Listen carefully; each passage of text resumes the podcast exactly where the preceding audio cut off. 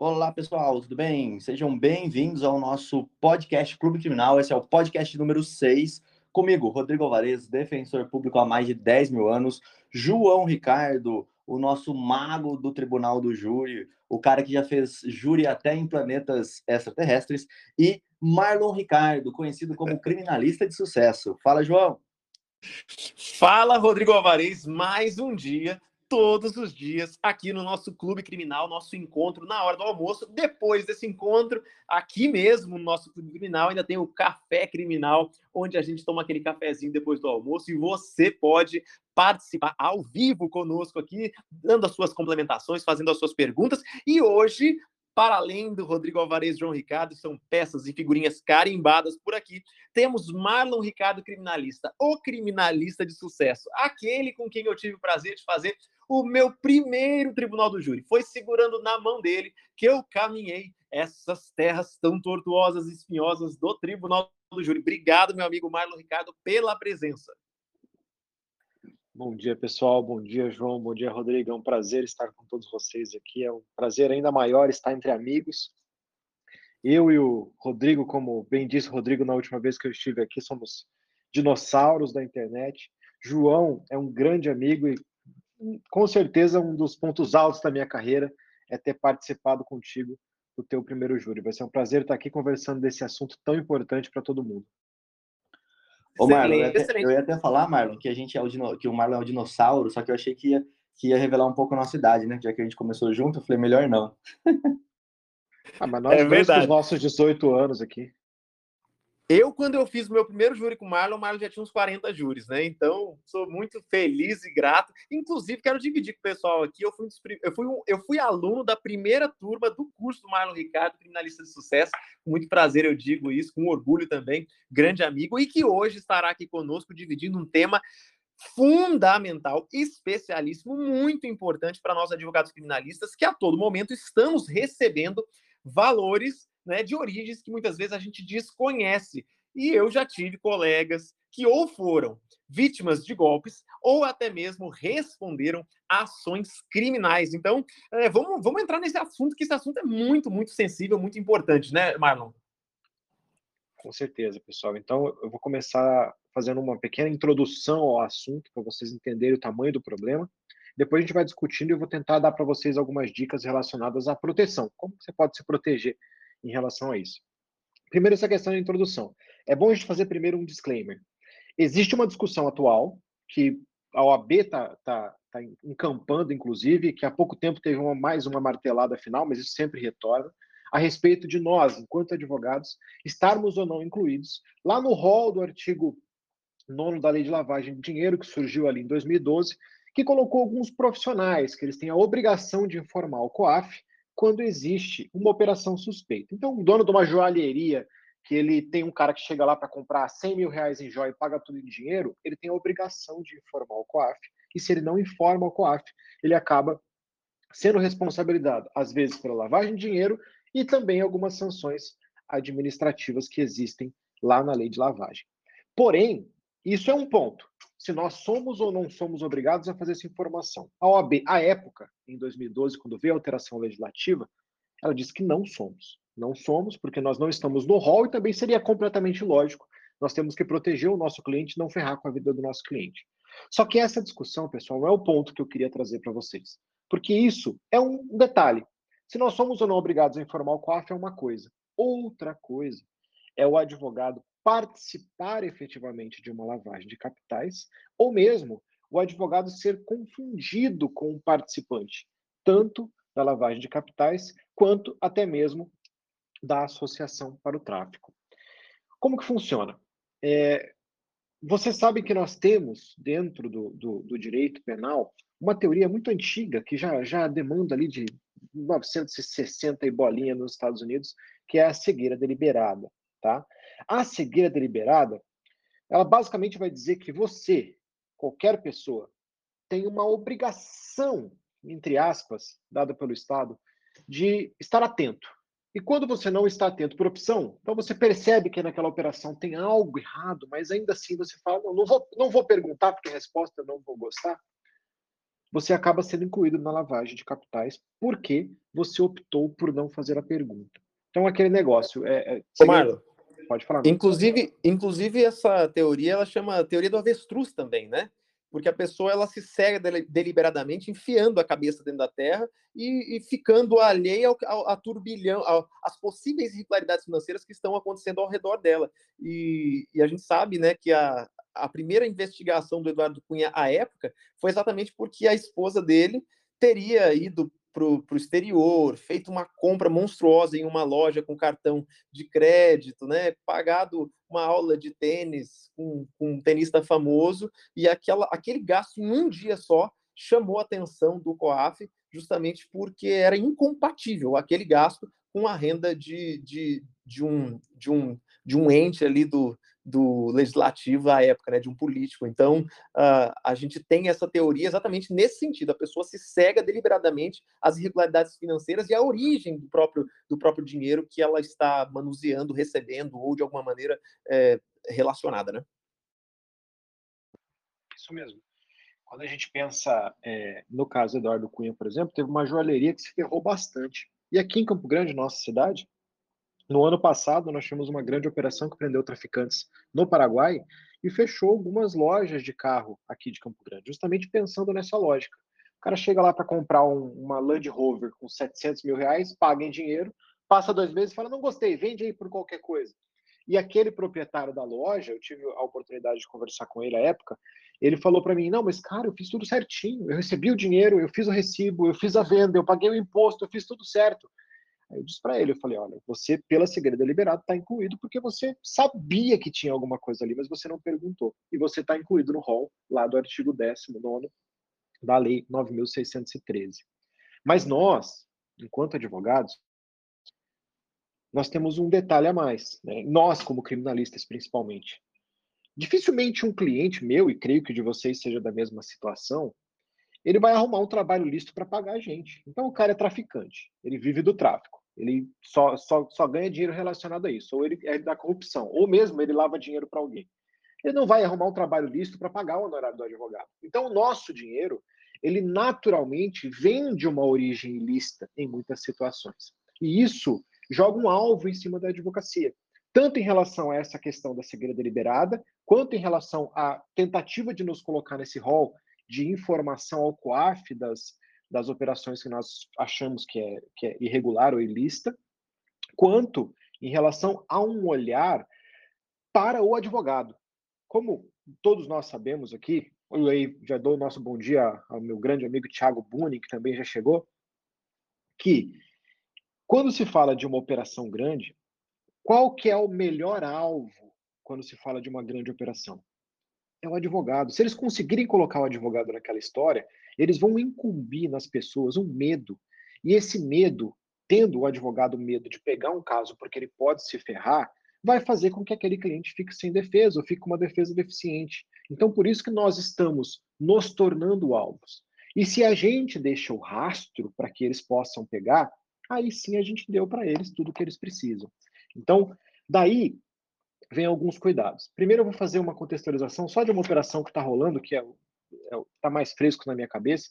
Já tive a, a, oportunidade de atuar em alguns casos como advogado de advogados em situações parecidas, mas atualmente nós tivemos uma operação imensa no ano passado, com mais de 600 e poucos mandados cumpridos contra o PCC, uma operação chamada Operação Caixa Forte, que partiu de Belo Horizonte, partiu de Minas.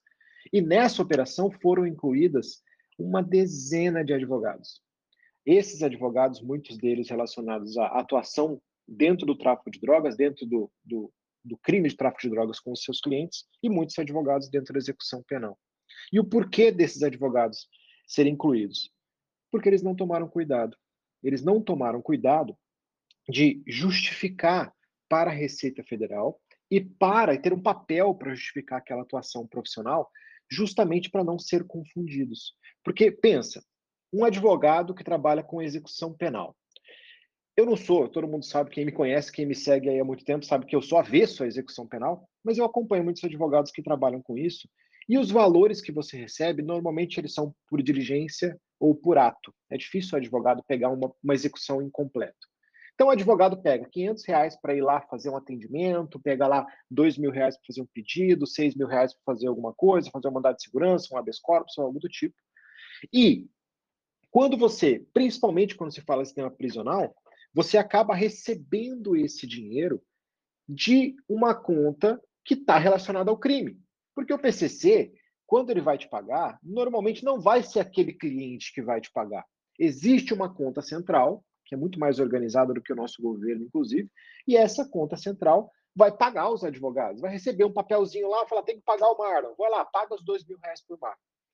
E, naturalmente, quando se quebrar o sigilo bancário do PCC, quando se quebrar o sigilo bancário dessa conta, e foi o que aconteceu nessa operação, a tua conta vai aparecer lá. E quando a tua conta aparecer lá, primeiro, eles vão dizer que não sabiam que você era advogado, para poder justificar o fato de não ter tomado os cuidados no momento de quebrar o sigilo bancário de um advogado. Mas, em segundo lugar, mesmo quando eles souberem que você é advogado, eles vão configurar você como se você fosse qualquer um daquelas pessoas. Exemplo: um advogado que recebeu, vamos supor, 30 mil reais durante o ano de 2020 ou do ano, do ano de 2019 de seus clientes. Quando a conta daquele advogado aparece naquele momento, naquela quebra de sigilo, e eles quebram o sigilo do advogado também, a primeira coisa que eles vão fazer é quebrar o sigilo de, da Receita Federal também, quebrar o sigilo dos seus impostos, para verificar. Tá bom, tem aqui 30 mil reais que foram para a conta do Marlon. Esses 30 mil reais foram declarados? E aí está o primeiro problema, né? Aí está a primeira, a primeira grande dica. Você tem que ter, você não precisa declarar especificamente cada um dos honorários, até porque eu não sei vocês, mas se vocês ainda não têm esse tipo de cliente, possivelmente terão. Tem clientes que eles não querem que ninguém saiba que você é advogado deles ou que eles têm um advogado criminalista por algum motivo. Porque se tem um advogado criminalista, parte do pressuposto que está devendo.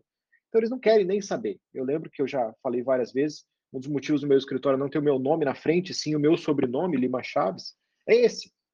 Porque o, cliente para aqui na frente, se, se alguém que me conhece vê um carro do cara parado na frente do escritório do Marlon, vai falar, opa, o Marlon é criminalista e esse cara está devendo. Se vê num escritório chamado Lima Chaves e a pessoa não sabe que esse escritório é meu, não tem essa ligação. Então eu já fui contratado por clientes, por exemplo, de donos de empresa para que eu pudesse acompanhar com outros advogados colaborações premiadas, depoimentos, para ver se aquela empresa seria citada. Então, aquela empresa nem mesmo foi citada, mas ele sabe que está devendo. Então, ele quer estar preparado para o momento que isso acontecer. E esse cliente é um cliente que não pode dar saída na empresa dele do dinheiro que saiu para pagar os meus honorários. Então, ele não pode, eu não posso emitir uma nota fiscal com o nome dele porque eu tenho uma CNPJ, não posso emitir nota fiscal com o nome dele, porque ele não quer que ninguém saiba que eu sou advogado dele. Então, nesse momento, você tem que tomar alguns cuidados. O primeiro grande cuidado, ter contrato. Então, qualquer tipo de ação que você for fazer para qualquer tipo de cliente criminal, é fundamental que você tenha um contrato de honorários. Fundamental. Por quê? O contrato ele vai ficar guardado contigo ele provavelmente não vai ser usado em momento nenhum, a não ser que você vai executar aquele cliente ou algo do tipo. Mas ter o contrato de honorários e aquele contrato de honorários ter uma, um respaldo processual, então se você tem um contrato de honorários para você atuar no processo XYZ, lá no processo XYZ tem que ter a sua procuração e tem que ter a sua petição. Então, ter o contrato de honorários com o respaldo e, além disso, declarar pelo menos um ganho financeiro que seja equivalente à sua evolução patrimonial. Por quê? Vamos supor que numa operação como essa, como nós, eu estou citando a Caixa Forte, numa operação como a Caixa Forte, descubra-se que foram depositados na sua conta, por essa operação, 20 mil reais. Dificilmente você só tem clientes dessa operação. Dificilmente você só ganhou dinheiro dessa operação. Dificilmente a única coisa que entrou na sua conta durante aquele ano inteiro foi referente a essa operação. Ou seja, se você não tiver declarado 100% do que você ganhou, mas tiver declarado o equivalente à sua evolução patrimonial, você já tem um respaldo. Porque se você ganha mil reais por mês e você recebeu 30 mil numa pegada só, e isso não está declarado para a Receita, isso vai ser um motivo argumentado pelo Ministério Público para te denunciar. Agora, se você recebeu 100 mil reais por, por no, no, ano, mas você declarou 50, e o que você ganhou naquela operação foi 20, você está respaldado. Então, ter o contrato honorário é fundamental. E, se possível, ter uma CNPJ. A CNPJ, pessoal, ela tem um custo mensal, que não é caro, que é o custo do contador. Ela tem um custo inicial, porém, ela tem um, um custo financeiro de imposto muito menor do que você declarar como pessoa física. Só que não é esse o ponto. O ponto é, o CNPJ tem uma vantagem que você como pessoa física não tem. O CNPJ, ele pode emitir uma nota para ninguém. O CNPJ pode simplesmente emitir uma nota. Esse cliente, por exemplo, dessa empresa que me contratou, eu emito nota de todos os honorários que eu recebo. Esse cliente que da, da empresa que falou, ó, oh, eu preciso contratar você para saber se a minha empresa vai ser citada em uma colaboração. Então, o meu trabalho foi me juntar a um advogado que estava no processo, falar assim, posso entrar com você na audiência, entrar na procuração com ele de um outro cliente, para só lhe ficar ouvindo, para saber se aquele, em algum momento seria ventilado o nome daquela empresa. Esse cliente, ele me deu dinheiro. Esse dinheiro veio em dinheiro físico, em, em dinheiro de papel. Porém, eu declarei. Só que eu declarei com uma nota emitida para ninguém. Eu não preciso dizer quem me pagou. Eu só preciso dizer que eu recebi. Então, o cuidado de declarar nota por nota de cada situação dessa é um dos cuidados que você pode tomar, porque você tendo a nota fiscal, mesmo que você não tenha o nome daquela pessoa, mesmo que você não tenha o CPF daquela pessoa colocado na sua nota, você comprovando nota mais serviço, você consegue fazer o rastreio. E o custo, pessoal, de você não fazer isso, ele é muito maior. Nessa caixa forte, por exemplo, a primeira, a primeira Primeiro, pode falar, Rodrigo. Marlon, só ia fazer uma pergunta aqui, é, que se surgiu essa dúvida aqui, tá? Como eu não, como eu sou defensor, eu não tenho que trabalhar com honorários, né, já ganho do Estado, eu não sei muito bem essa parte. Esse CNPJ que você constituiu, ele tem a mesma proteção, o mesmo sigilo que teria a conta do próprio advogado? Ou numa eventual quebra, eles conseguiriam quebrar mais fácil o sigilo de, uma, de um CNPJ do que da do advogado? É o contrário. É mais fácil quebrar a conta do advogado do que a conta do CNPJ. Porque a conta do advogado, ela pode. Eu, por exemplo, eu tenho quatro CNPJs. Eu tenho meu CNPJ da, da, da advocacia, eu tenho mais dois CNPJ de empresa e eu tenho o CNPJ do criminalista de sucesso. Com isso, é mais fácil eles conseguirem quebrar minha conta, porque eles podem argumentar que outros CNPJs movimentam dinheiro na minha conta ou que eu recebo dinheiro de outras coisas, do que eles quebrarem a conta exclusivamente do meu escritório, porque o meu escritório só tem uma destinação, a advocacia. Então, você tendo uma conta do CNPJ, e isso é um outro cuidado, porque você ter um CNPJ não significa ter uma conta do CNPJ, você pode é, declarar o dinheiro que você recebe na sua conta de pessoa física, mas ter uma conta do CNPJ é mais uma proteção em relação a essas eventuais quebras. Ô Marlon, agora deixa eu te fazer uma pergunta. Uh, o crime de, de lavagem de dinheiro, ele tem como elementar constitutiva do tipo o fato do agente ele ocultar, dissimular a natureza, a origem, a localização daquele patrimônio, daquele bem, daqueles valores, né?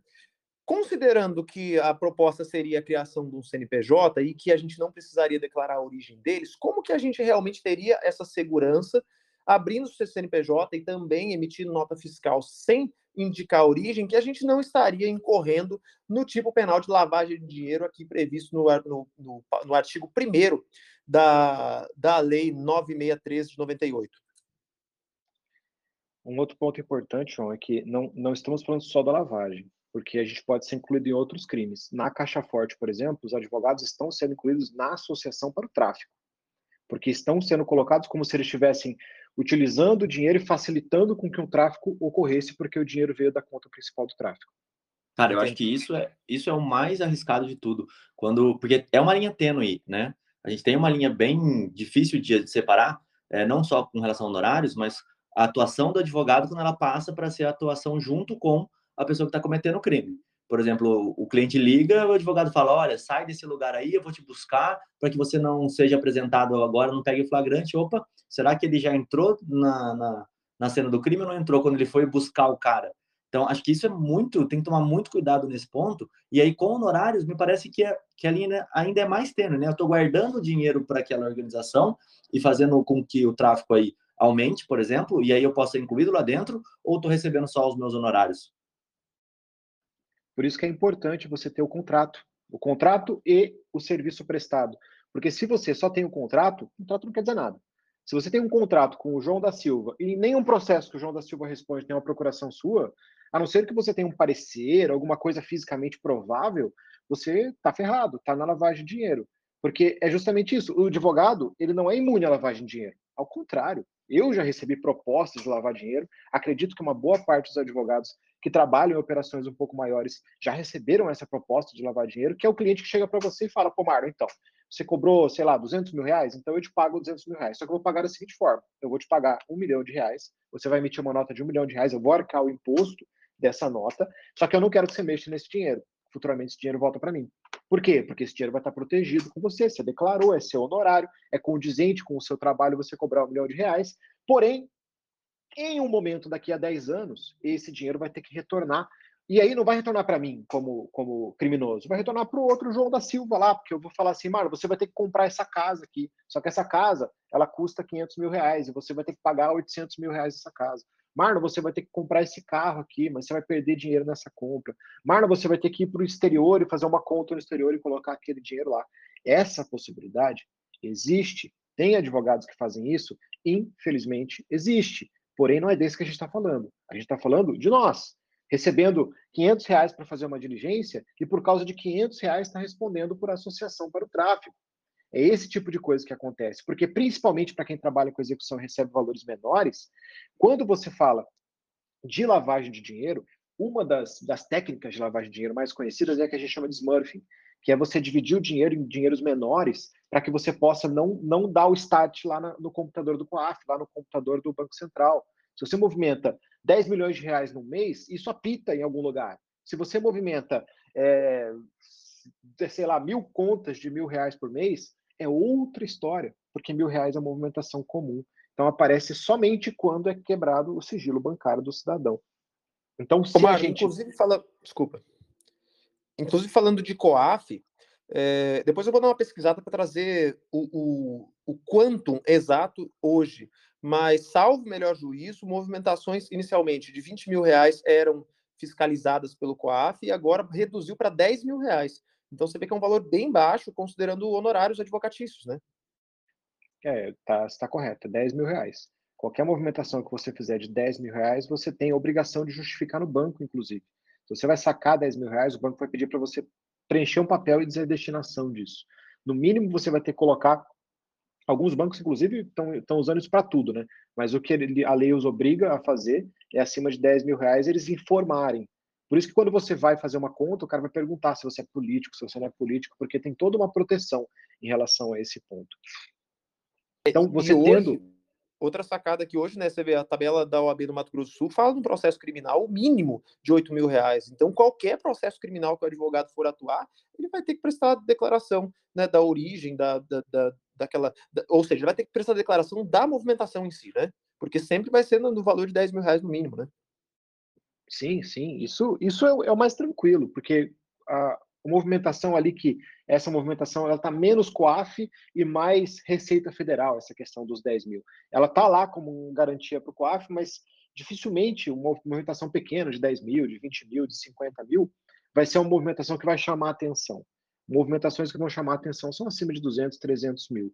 Só que, no momento em que há a quebra e que eles fazem o rastreio do dinheiro por todas as contas, quando eles chegarem no final da linha, nesse, nesse exemplo que eu dei da execução penal, quando chegar no final da linha, possivelmente vão ter, sei lá, mil contas com depósito de 500 reais. Dessas mil contas, 998 dessas mil contas são pessoas que estão lavando dinheiro. São o cara que está na ponta para pegar esse 500, ter depositado, sacar e devolver para alguém, ou para fazer alguma coisa relacionada ao crime. Dois desses são advogados. Dois desses são advogados que prestaram uma diligência. Só que vai estar no mesma quebra, vai estar no mesmo bolo, vai estar na mesma situação. E a diferença do advogado é que o advogado precisa ter a comprovação.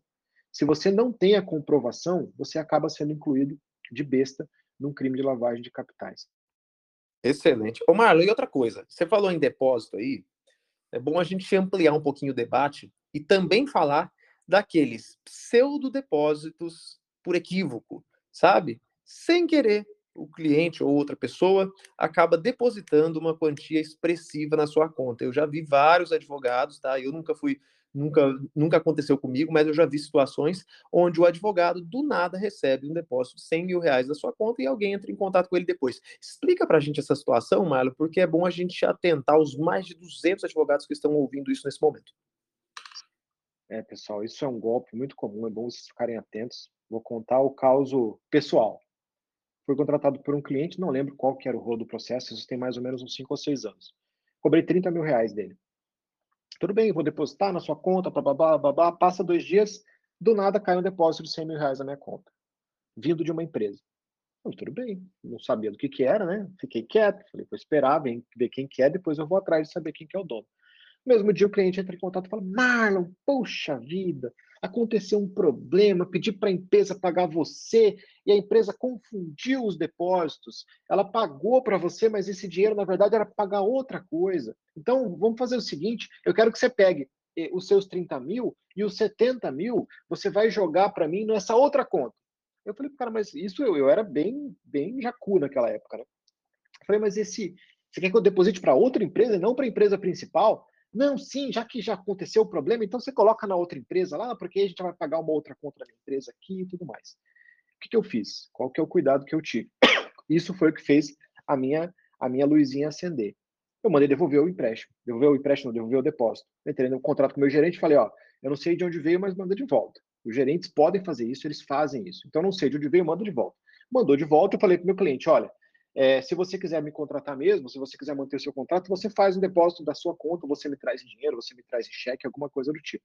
Mas não vou fazer nenhum tipo de transferência para ninguém, muito menos é, para outra empresa. Nem para a empresa principal e nem para outra empresa. Isso, pessoal, é um golpe extremamente comum. Isso são dois golpes, na verdade. O primeiro golpe é o depósito falso.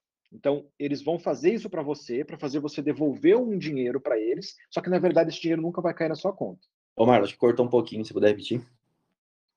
Beleza. Isso são dois, dois golpes. É, cortou meu dedo aqui também. Isso são dois golpes. Tem um golpe que são muito parecidos, as duas situações. O primeiro golpe, eles vão fazer normalmente com valores menores. Eles vão dizer para você que foi depositado um dinheiro para você, mas vão te mandar um comprovante do depósito e vão vir com essa conversinha. Ó, oh, depositaram errado, não sei do que. Você vai lá na sua conta, o dinheiro não está lá mas o cara vai te levar na conversa, naquele papo de urgência, vai fazer você depositar uma parte de volta, e essa parte de volta, na verdade, não vai cair na sua conta. Seja porque era um cheque sem fundo antigamente, ou seja porque era simplesmente um comprovante falso. Mas esse é o de menos. O que, que você perde com isso? Dinheiro, se você cair nesse golpe. Apesar de que eu não recomendo que vocês caiam. O segundo é a lavagem de dinheiro. Ele vai estar usando da sua inexperiência para que a, o dinheiro passe por várias contas antes de chegar no local de destino. Uma dessas contas vai ser a sua. Então, essa, o fato de cair na sua conta, para alguns clientes, é uma proteção, porque ele sabe que para quebrar o sigilo bancário de uma conta de advogado é um pouco mais difícil. Então, ele vai colocar na sua conta para tentar proteger o dinheiro dele e para que esse dinheiro continue o caminho dele até a conta de destino final. Isso é um cuidado que você tem que tomar, porque o cliente, você, o teu olho brilha com os 30 mil, você vai prestar um serviço, o cliente vai pagar à vista, não é todo cliente que paga à vista. Isso faz o seu olhinho brilhar. E o cliente também se aproveita do olho brilhando de um advogado para dar golpe. Não só golpe que você perde dinheiro, mas golpe que pode incluir você numa operação dessa de lavagem. Porque vai andar por mais duas, três, quatro, cinco, dez contas, e quando chegar lá no final e foi quebrado o sigilo bancário, vai ser difícil de você conseguir escapar. Porque você só vai ter o contrato dos 30 mil. Show de bola. Excelente, mano. Show de bola.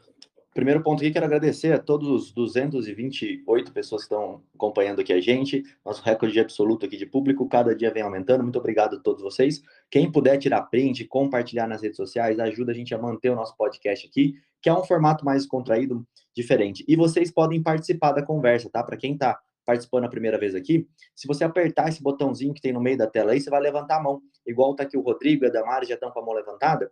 E a gente vai começar o nosso papo de café que é o momento em que vocês podem falar, podem perguntar. Eu vou puxando aqui pela ordem de quem levantou a mão primeiro, tá? A gente puxa vocês que estão com a mão levantada. Quem quiser falar, fala. Se não quiser, se levantou sem querer a mão ali, não tem problema também. Tá bom? Então eu vou chamando aqui, vou chamar a primeira pessoa. Pode ser assim, Marlon? Você quer terminar alguma, alguma coisa? Não, pode ser, tirar as dúvidas pontuais da galera. Beleza. É, o Marco Aurélio já está com o áudio até liberado ali. Você quer falar, Marco? Quero boa tarde, João. Boa tarde, Malo. Boa tarde, Rodrigo. Boa tarde, colegas advogados. Marlon, é, geralmente, eu sou advogado aqui de Anápolis, Goiás, geralmente eu consigo minha, minhas atuações é, em promissórias, eu não faço contrato, ainda mais com o, o, o cliente em si, eu faço mais as promissórias com a família do cliente. O que, que você tem a dizer dessa, dessa maneira de, de marrar e, e de não fazer o contrato? Olha, indo além da questão da lavagem, eu entendo que o contrato é fundamental. O contrato ele vai te salvar de duas coisas. Uma, uma é essa questão da lavagem, eventualmente ter uma prova, porque a sua nota promissória não vai ter expressa a sua atuação, não é um compromisso de atuação. E o contrato de honorários vai proteger você em relação a dois pontos. Primeiro ponto esse, em relação à lavagem, e segundo ponto, em relação a mal entendidos, cara. Porque no momento que você está sendo contratado por um cliente para fazer uma liberdade ou algo do tipo, a linha entre aquele cliente confundir que a sua atuação vai ser só para aquela liberdade e aquele cliente achar que você cobrou 10 mil reais para fazer o processo dele todo, é muito tênue, é um momento complicado. E se você tiver um contrato, pelo menos você tem uma prova de que naquele momento, na sua conversa, você definiu o que iria fazer até o momento X. Isso, ao meu ver, é fundamental. Mas se você tem a nota promissória em relação à lavagem, se você tem a nota promissória, e na nota promissória, lá no motivo, você colocou a atuação que você iria fazer, não simplesmente uma nota aleatória, você tem uma prova, desde que você tenha um registro dessa nota, você mantém uma cópia dessa nota, um scanner dessa nota no seu computador, e, juntamente com isso, a sua atuação naquele processo, naquele inquérito, naquele pedido, em relação à lavagem você está protegido, mas você está desprotegido em relação a esse outro ponto. Perfeito, muito obrigado aí pelo esclarecimento. E tem até mais uma coisa que eu queria acrescentar aqui, que eu vejo muito na prática, atuando é, na defensoria, como eu atuo todos os dias, eu vejo muito isso acontecendo. Cartas precatórias que chegam e o advogado não vem, mesmo que a testemunha for do Ministério Público. Qual que é a consequência direta que isso acontece? É, antigamente eles pediam para nós, defensores públicos, fazer, é, fazermos ali audiência, mas nós temos agora uma recomendação da nossa corredoria que não é para fazer, porque ele tem advogado constituído no processo. E o que, que causa isso para o advogado? o juiz acaba nomeando um ad hoc e determinando que o seu cliente pague, aqui no Mato Grosso do Sul, na vara onde eu trabalho, normalmente é um salário mínimo, por aquela atuação.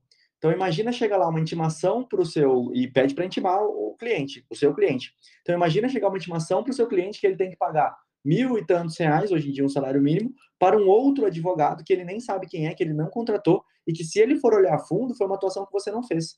Aí eu acredito que seja muito a importância também do contrato, que o Marlon fala, para você delimitar que, olha, se tiver que ir em outra cidade por causa de uma carta precatória, mesmo que for o Ministério Público que tenha uh, rolado essa pessoa, isso vai estar no meu contrato também. Eu sei que foge um pouquinho do tema de honorários, mas é uma coisa que eu vejo muito acontecendo na prática. E se você só pegou a promissória ali, você não tem essa, é, essa, essa garantia, vamos dizer assim, do contrato ali, né? É, cara, isso que o Rodrigo falou é muito importante, porque o contrato ele vai estabelecer os limites das obrigações, né? E eu acho importante ter o contrato, ainda que simbólico, mas para relembrar o cliente até onde você deve trabalhar, quais, quais os limites da sua atuação, é, o que está contemplado com aquele honorário que ele pagou, como é a forma de pagamento, né? Pô, já tive clientes que, que contratam vários advogados e ele contrata com um parcelado, outro à vista, né? E às vezes ele acaba esquecendo a forma de pagar, então eu sempre reduzo a termo o contrato, porque essa é a maneira de você não ter confusões, né? E na, e na, na advocacia criminal a gente sabe que equívocos né, não, não são bem-vindos. Bom, liberei o áudio aí também do Francis Eduardo Rodrigues. Se você quiser fazer sua pergunta, Francis, estava ali na sequência, pode desmutar o seu áudio aí é, e fazer sua pergunta, tá? Bom dia a todos os doutores. É um prazer estar aqui conversando com vocês. É, a pergunta aí para o doutor Marlon o doutor Marlon é o seguinte: é, é, comum ou já aconteceu com vocês, no caso de, de alguma autoridade, um juiz ou algum delegado, questionar o cliente sobre a, a, a, a origem, como ele consegue pagar esses honorários. Eu vi um, um, caso aqui na comarca de Uberlândia, quando eu estava estagiando, que o juiz, o, o, o cliente, ele tinha sido acusado de estelionato, e na delegacia, quando ele foi prestar esclarecimento, o delegado perguntou para ele sobre essa origem, como ele conseguia pagar um advogado. Sinceramente, nunca nenhum juiz fez essa indagação, mas eu acredito que seja plenamente possível de se fazer isso. Só que esse é o momento que você tem que interferir e dizer para o juiz que não está sendo investigado nada relacionado aos seus honorários. Porque uma coisa é uma operação de lavagem de dinheiro que vai ter uma pesquisa a fundo, que vai ter uma quebra, vai ter alguma coisa. Outra é um questionamento ali que é feito só para desestabilizar. Então, numa situação como essa, ele está fazendo para desestabilizar. Ele está fazendo para levantar um, um questionamento, uma questão a respeito da sua atuação, da sua ética, da ética do seu cliente. E aí, nesse momento, é o momento que você tem que interferir e falar: olha, é, aqui a gente não está discutindo como ele paga meus honorários, meus honorários são pagos por ele, pela família dele, ou por pessoas que não dizem respeito a esse processo. Caso o senhor tenha alguma dúvida em relação a esse processo, o senhor peça para iniciar uma investigação a respeito disso que a gente responde. Aqui a gente está discutindo sobre o estelionato. Eu acho que tem até uma dica legal aí com relação a isso, que eu vejo muito acontecendo na prática, nos acordos de não persecução penal, transações penais, pressão condicional do processo. Quando o réu aparece lá com um advogado, é, e tá, tem honorários ali, acaba que a proposta fica mais cara. Então, se você está trabalhando com uma pessoa que realmente não tem condições, que a família juntou ali a economia que tinha de várias pessoas para te pagar, é interessante você fazer um pedido de é, hipossuficiência dentro do processo, mesmo que ele for um processo criminal, você faz o pedido de hipossuficiência e comprova que quem está pagando os seus honorários, explica isso para o juiz, olha, meus honorários vão ser pagos por um rateio que a família fez, não precisa falar valor nada, o juiz não precisa saber disso, mas só explicando que o réu não tem condições nenhuma de pagar o, o, as custas processuais, é, todos os benefícios ali da hipossuficiência, inclusive quem vai arcar com os honorários advocatícios são familiares que estão se juntando, tendo em vista ele não ter as condições pessoais ali. É, isso é interessante para que você consiga, às vezes, reduzir um valor do acordo na persecução penal. Claro, você só vai fazer isso se isso for realmente a situação do seu cliente. Né? Deixa eu chamar a Vanessa Tourinho aqui para a gente poder ter uma representante feminina aqui fazendo perguntas também. Doutora Vanessa, se quiser falar, o áudio está com você aí, a bola está com você. Boa tarde, Rodrigo. Boa tarde, pessoal. Boa tarde, Mauro. Boa tarde, João Ricardo. E agora eu fiquei um pouquinho preocupada com essa questão que foi levantada. É, porque às vezes, né, realmente é o familiar que se une para poder pagar a gente. Geralmente, quando isso ocorre, eu emito a nota em nome da pessoa que está me disponibilizando né, o valor dos honorários. É, mas às vezes acontece, né, como o Marlon mesmo disse, eles entregam em espécie, né? E ao entregar em espécie, às vezes eles entregam valores, notas de valores pequenos. Obviamente, esses valores pequenos são oriundos é, do pagamento né, do ato ilícito da venda de drogas, ou seja, o usuário está pagando a ele, ele pega o valor da férias daquele dia e vai pagar os honorários. Então, quer dizer que o fato de eu receber estes honorários com base ao ilícito da venda de droga eu, eu, eu tenho que justificar da onde, da onde o meu cliente está arrumando esse dinheiro? É isso mesmo? Agora eu fiquei preocupada. Não, isso, isso é um fato esporádico. Esse tipo de juiz que faz esse tipo de pergunta idiota não é regra, é exceção. O juiz normalmente ele sabe muito bem até onde ele pode ir. O que você tem que ficar preocupada é se por acaso esse dinheiro está vindo diretamente de um, de um ato ilícito, então ele recolheu o dinheiro, foi, está havendo uma perseguição, está havendo uma investigação e esse dinheiro chegar até você. Porque muito bem sabemos que outro argumento que se utilizam é a questão da perda, né? Porque você tem lá os efeitos da condenação no artigo 91, que fala que qualquer é, valor que você tenha de proveito do ato ilícito é perdido, independente de estarem com terceiros, a não ser que esses terceiros estejam de boa fé. Então, você comprovando a boa fé e você emitindo a nota, eu tenho um cuidado, e aí é particular, fica a critério de cada um, eu não emito nenhuma nota com o nome do cliente.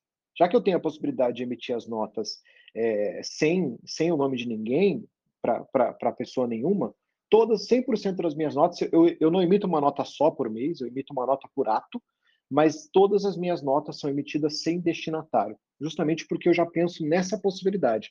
Lá no futuro, pode vir a pergunta em um processo que eu venha responder por lavagem ou algo do tipo, eu caio numa operação como essa, até eu provar que, eu tá, que a minha situação está lista, pode ser que venha esse questionamento de falar assim, peraí, mas e por que, que você tem 10 notas emitidas nesse mês aqui, supondo, né, 10 notas emitidas nesse mês, e só uma nota não tem destinatário? Por que, que essa nota não tem destinatário? Então eu prefiro emitir 100% dela sem destinatário. E o cliente, ele não vai ter abatimento dessa nota no imposto de renda dele.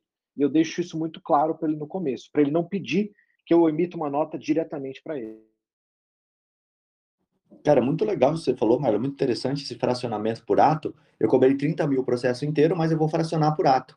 Porque isso justifica até o valor do honorário que você está recebendo, né? Uma forma de você mostrar. Porque uma coisa é você emitir uma nota ali de 50, 60 mil reais para prestação de serviço criminal, sei lá, como você vai colocar o objeto da nota. Outra coisa é você emitir esse mesmo valor, claro que foi combinado, mas você emitir ele fracionado por ato. Olha, a alegação final foi tanto, toda coisa foi tanto. Isso justifica de maneira muito mais visível a, é, a, prestação do serviço, né? O que foi feito. É, eu sei que os dois dão no mesmo, mas talvez ali para um fiscal, para uma pessoa que está olhando aquilo, que vai analisar, vai soar mais coerente para ele você ter feito vários atos e aí cobrado por ato, do que ter uma nota gigante só. E acho que o segundo ponto que eu queria tocar aqui, que é muito importante a gente falar, e eu sei que é óbvio, mas às vezes é muito importante a gente falar, é a, o grande problema que eu vejo é na ligação sua direto com a origem desse dinheiro é, criminoso. Por exemplo, é, eu, advogado, passo lá na boca de fumo e pego o valor lá. Eu estou pegando em espécie, não vai ter problema nenhum para mim. Opa, se ficar comprovado que eu estou indo lá nessa boca de fumo pegar o dinheiro, isso pode dar um problema, está me relacionando direto com a venda. O cliente chega para mim e fala assim, doutor, acabei de vender um monte de droga ali, ó, tá aqui os 20 mil seu. Opa, eu sei da origem lista desse dinheiro. O cuidado que eu acho que tem que ter é na hora do cliente ser ouvido, não no processo de tráfico, mas lá no processo de lavagem de dinheiro, se for ouvir esse cliente lá, e o processo é contra você agora no caso, e o cliente fala assim, claro que ele sabia, eu sempre avisei ele que esse dinheiro via desse lugar. Vamos dizer que ele faça um acordo de delação premiada lá para baixar a pena dele no tráfico, porque o pessoal quer pegar o, o advogado. E ele fala isso. Então, eu já vi muita gente falando o seguinte: olha, se o réu aparecer lá com uma TV na sua casa, no seu escritório, em vez de você fazer a permuta com essa TV, você manda ele vender essa TV e trazer o dinheiro. Opa, você acabou de entrar dentro do crime de novo. O que você vai falar para o seu cliente, se ele quiser te pagar com uma TV, é falando: olha, eu não aceito permuta, não pego televisão, não pego objetos assim. É, e deixa ele entender sozinho que se ele quiser ir lá vender essa TV e aparecer com dinheiro futuramente, você não souber da relação desse dinheiro, tudo bem, porque tem uma diferença grande em ele falar: olha, eu fui no escritório com a TV, ele mandou eu, eu vender essa TV, eu fui lá, vendi essa TV e levei o dinheiro para ele. E no final das contas, quem será que o promotor vai querer pegar? O cara que fez uma receptação, que vendeu um produto é, furtado ali, ou roubado, enfim, ou o advogado que está fazendo uma lavagem de dinheiro, que o crime pode ser muito pior, né? Então, tem que tomar cuidado, acho, pelo menos na minha visão, tá com esses pontos. Falando se eu fosse defender um advogado, né? Porque eu não cobro honorários. Não sei o que o João ou o Marlon tem a acrescentar aí. É, esse negócio de receber carro é uma coisa tranquila, porque você tem um registro do, do, do, carro, tem que passar um documento. Receber imóvel é tranquilo, porque você tem um registro do imóvel. Agora, receber bens esparsos, assim, até mesmo boi, galinha, é, TV, esse tipo de coisa, sem a nota fiscal inicial, não dá para receber de jeito nenhum. E mesmo com a nota fiscal inicial, eu tive um cliente que me ofereceu bancar, eu estava comprando meu apartamento, isso em 2010, 2011, é, ele chegou no meu escritório, ele foi pego com. porque ele tinha dado golpe. Ele foi lá, fez um monte de cartão, fez um monte de, de crediário e um belo dia ele deu 300 mil reais de golpe na cidade e sumiu. E ele foi preso logo na sequência. E ele falou: Doutor, eu ainda tenho aberto crediário em tal e tal e tal lugar. Você fala para mim o que está precisando na sua casa e eu vou lá e eu faço chegar na sua casa essas coisas. Ou seja, seria algo comprado lá naquele local com nota fiscal emitida no nome certinho mais produto de algo ilícito. Então eu falei, não, você se vira, arruma dinheiro porque você vai me contratar, mas assim não dá para receber. Então a gente tem que tomar cuidado com esses bens, porque a gente pode ser incluído numa receptação também. Qual a participação e qual a autoria aí no, no crime de estelionato, né? Adesão de conduta, independente se o indivíduo está praticando os elementares constitutivos do tipo, ele é criminoso também, né? Então o Marlon, muito, de forma muito sagaz, saiu aí de uma participação de estelionato. E se a gente for pensar até voltar na história, o Al Capone, ele foi pego, acho que foi o Al Capone na história dele, ele foi pego por conta da lavagem, né? E não por conta dos crimes dele final que ele cometeu. A lavagem e a sonegação, no caso dele. É, o microfone é do Rodrigo está aberto aqui também. Não sei se o Rodrigo vai querer fazer alguma pergunta. Ele já estava há algum tempo querendo perguntar. É, ele saiu ali. Então, eu vou abrir aqui é, do Gênison, que participou também ontem, sempre participando com a gente. Legal. Está aberto aí o microfone, meu amigo, se você quiser perguntar. Boa tarde, doutores. É, doutor Marlon, uma dúvida que me surgiu aqui. É, todo contrato do qual eu faço no escritório, ela é através de contrato. Mas a grande dúvida é, a emissão das notas, sem ser identificado o cliente, É, mas essas notas que nós podemos emitir, é são de grande montas, que nós fazemos a fragmentação, ou qualquer, é, qualquer nota, seja de valor ínfimo ou esses valores que são de grande montas? Mais ou menos, tem como o doutor explicar? Eu emito nota de tudo, cara. Eu emito nota de tudo, 100%. Eu já fui, já fui pego pelo leão em um momento passado, quando eu fazia tudo no meu, no meu CPF, e, e já tive problemas. Então, hoje em dia, como na PJ eu pago, salvo engano, nove e pouco por mês, estou na segunda linha do Simples, lá eu pago nove e pouco de por cento, é muito mais barato do que os 27,5. Então, se entrar mil reais, eu, eu peço para minha secretária emitir a nota de mil reais. E já vem depois no, no mês seguinte a DARF para pagar o imposto daqueles mil reais. Porque no final do ano entra tudo como lucro e aí cai no meu CPF sem ter que pagar nenhum tipo de imposto. Então, o, o cuidado que eu faço, que eu falei para vocês no começo, é separar por ato na questão da nota e também não emitir uma nota de valor único. Porque eu tenho um colega, por exemplo, ele, vamos supor que naquele mês ele ganhou 10 mil reais de clientes. Como ele teve cinco clientes, cada um pagou 2 mil. Como ele recebeu 10 mil e ele vai emitir nota sem destinatário específico, ele emite uma nota de 10 mil reais, em vez de emitir cinco notas de 2 mil reais. Isso é outro cuidado que você tem que fazer emite nota por ato, por cliente, por valor que você recebeu. É um custo de tempo, porque você tem que ir lá emitir a nota. No valor final é a mesma coisa, mas é um custo de tempo que você tem que emitir a nota, mas você tem aquele registro. Por quê? Vamos supor que sejam 500 reais. Nesse exemplo da, da, da operação que está rolando em Minas, da, da Caixa Forte, um dos depósitos que está sendo discutido lá de uma dos advogados que é minha cliente é de 500 reais. É um depósito de 500 reais e outro depósito de mil reais e um depósito de 8 mil reais. Vamos supor que aquele depósito de 500 reais feito no mês de fevereiro, no mês de fevereiro, você não tenha emitido nenhuma nota de 500 reais. Mesmo que você tenha emitido 10 de 500 reais ou tenha emitido uma só de 500 reais, não importa. Porque o que você está discutindo é aquele depósito específico que veio da conta do PCC de 500. No mês específico que está se discutindo a lavagem de dinheiro, você tem que ter emitido uma nota daqueles 500 reais. Então, mesmo os valores pequenos, você tem que emitir nota, e o ideal é que você emita nota de cada honorário que você recebe. Ô Marlon, uma, uma dúvida minha aqui é, essa nota que você emite sem pessoa, sem ter um destinatário, é, ela tem alguma validade? É, não que tenha uma validade, deve ter, mas que eu digo assim, como é que você faz para emitir para ninguém a nota? Isso não pode ser questionado depois de falar, olha, precisa ter, para quem você vendeu, ou não? Eu, eu, sinceramente, eu não me aprofundei muito nisso, Rodrigo, mas existe essa opção. Quando você vai emitir a nota lá no site da prefeitura, eu mesmo emito as minhas notas, ele tem uma opção de você colocar sem destinatário. Então, parto do pressuposto que se no site da prefeitura está deixando a opção de colocar sem destinatário, não tem problema. Nas legislações da Receita, segundo o meu contador, não tem nenhum problema para quem eu estou colocando. A única coisa que isso interfere seria no cruzamento de dados para saber se daqui, aquela pessoa, de onde que ela tirou dinheiro para me pagar. Como não é do meu interesse, eu emito sem destinatário. Excelente, do, excelente. Doutor, doutor Marlon, só para aproveitar, aproveitando o, o, o adendo, a, a dúvida, mas esse dinheiro na qual nós estamos emitindo a nota, ela deverá ser é, depositada no, na conta da emissão da nota, correto? Ou mesmo quando a gente recebe o valor em espécie, né? Ainda que não entre na conta, a gente pode emitir essas notas? É mais difícil de rastrear um valor em espécie, né? pensando numa questão de proteção em relação a ser envolvido numa lavagem de dinheiro, a possibilidade de chegarem até você e quererem te incluir numa situação dessa por um valor que você recebeu em espécie é pequena, mas não é não é zero. Então eu emito também os valores em espécie, porque você pode ter sido pego numa interceptação telefônica. Então, o seu cliente falou: vou levar 500 reais para o Dr. Genilson. E aí, nesse momento, se você não for vinculado em relação ao seu honorário em uma eventual defesa, você pode ser incluído, inclusive, na associação. Ou mesmo um recibo, né? Se você entregar um recibo para ele, ele apresentar isso dentro de um processo, se você não tiver a nota ali, vai dar alguma divergência. O certo, né? Se você for olhar a lei, o certo é emitir de tudo, não tem como. Com certeza. Perfeito, perfeito. Muito obrigado, doutores. Obrigado, Denise, pela participação. Eu liberei o microfone da Bianca. Bianca, você está com o microfone liberado aí para poder fazer a tua pergunta.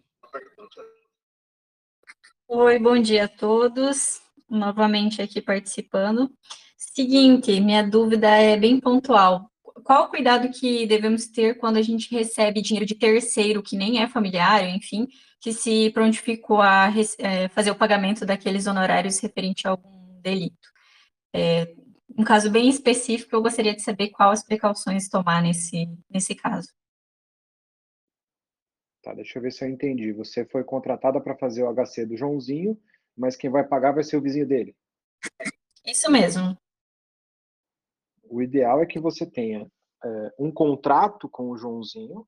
Se você for emitir uma nota genérica, não vai fazer a menor diferença. Você tem um contrato com o Joãozinho, quem te pagou não importa. Mas se você for emitir uma nota com o nome da pessoa, o melhor é que você tenha o nome da pessoa que te pagou e você inclua no contrato. Isso como para você ter uma proteção absoluta em relação à questão de lavagem, é você ter um contrato do João, é, então o João vai te contratar, porém quem vai pagar vai ser o, o, Roberto e você vai emitir a nota em nome do Roberto. Isso deveria estar constando no seu contrato. Mas em uma situação normal, você vai ter um contrato com o João e é, se você receber esses honorários em mãos, aí é um pouco mais complicado, mas se você receber o honorário na sua conta, no seu contrato vai estar constando que o valor vai ser depositado na sua conta no dia tal. Então, da onde veio o valor não faz diferença, desde que você emita a nota, aí no meu caso, essa nota genérica. Né? Perfeito, obrigada. Acho que dá tempo para a gente liberar mais uma pessoa aqui. Deixa eu ver quem já estava aqui há mais tempo. É, eu acho que o José aqui, deixa eu liberar ele. Doutor José está aí liberado. É, Limarville. Doutor José Limarville, se quiser falar, está liberado, estava com a mão ali levantada. Boa tarde, pessoal. É, parabenizar pelo trabalho de vocês aí, é de grande importância para a gente. É, Marlon, eu fiquei numa dúvida o seguinte, em relação àquele, logo no início, que você falou da citação do. Quando o cliente nos procura para uma grande operação e ele quer saber se a empresa dele ali vai ser citada. E aí você é, sugeriu que a gente é, pegasse uma, uma, uma procuração dos outros advogados que já estão atuando. Aí, assim, eu fico a dúvida, e se esses honorários que esse advogado que a gente está é, ali atuando em conjunto tiver algum problema no, no, recebimento, essas coisas, então pode a gente também ser atingido? Como é que fica isso aí? Eu fiquei, assim, com a, com a dúvida em relação a isso aí. Vou, vou explicar o que aconteceu no, na situação prática. A empresa, era uma empresa que tinha participado de algumas licitações no Estado, e estourou uma operação e o, e o governador do Estado foi preso e por causa de licitações. A empresa falou, eu tenho licitações, tem problema nas minhas licitações, mas eu não fui envolvido até o presente momento. Então, eles me contrataram para tentar descobrir se eles seriam citados ou não. Então, o que, que eu fiz? Eu fiz o contrato com a empresa. O contrato eu fiz com a empresa normalmente. Eu emiti a nota não em nome da empresa, mas genérica, como eu emito normalmente. Só que para atuação no processo, eu não peguei a procuração da empresa, porque a empresa não foi citada. Então, eu peguei um colega meu que eu sabia que estava atuando na mesma operação, e aí vai do network que você tem, Falei, ó, eu preciso que você me dê um subestabelecimento. Sentei com ele, expliquei, falei, ó, eu estou pela empresa tal e eu preciso de um subestabelecimento para que eu possa participar com você das audiências, das oitivas, somente para preparar. Então, eu participava, assisti todas as oitivas com ele, mas eu estava lá só com o único exclusivo motivo. Se citasse o nome da empresa que eu estava defendendo, eu daria o start na defesa daquela empresa. Aí a sua pergunta é se esse, esse meu colega, se ele tiver algum problema com lavagem de dinheiro, se eu seria envolvido. Eu não vejo como isso acontecer. Primeiro motivo, a lavagem de dinheiro, ela vai atrás do dinheiro. Então, o dinheiro caiu na conta dele, na conta da empresa dele, e eu não faço parte da empresa dele. A lavagem de dinheiro não vai contra os advogados que estão defendendo aquele cidadão. A lavagem de dinheiro vai contra o dinheiro. Então, como eu não vou ter envolvimento nenhum com o dinheiro daquele cara, eu acho muito improvável. Mas mesmo se fosse, você pode se proteger em relação a isso em uma eventual defesa no futuro com o contrato que você fez com a empresa principal. Então você pode fazer um contrato de consultoria Entendi. com a empresa principal e você não ter problema em relação à lavagem daquele escritório. Então o contrato de honorários com a empresa seria um contrato de, de consultoria, né? Porque em tese não está havendo nenhuma prestação de serviços advocatícios. Seria, seria assim? É, eu fiz um contrato de compliance com eles. Certo. Ok. Entendi, sanada a dúvida. Muito obrigado, Marlon.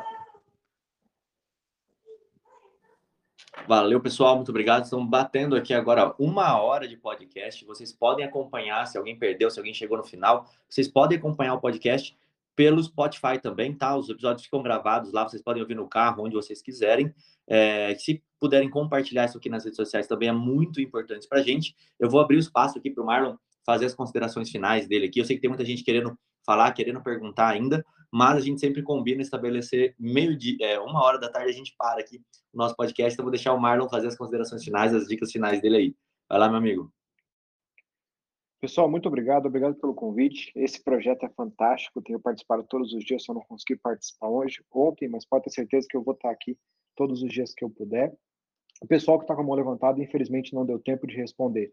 Todo mundo sabe meu Instagram, Marno Ricardo Criminalista. Chega lá, manda uma mensagem privada que assim que eu puder, hoje eu vou estar meio corrido aqui à tarde, mas assim que eu puder, pode deixar que eu tire a sua dúvida por lá, eu respondo por lá. A gente é, todo mundo aqui é muito acessível para todo mundo. Então, muito obrigado a todo mundo pela parabéns pelo projeto, obrigado pelo convite e podem ter certeza que amanhã estarei por aqui de novo, cara.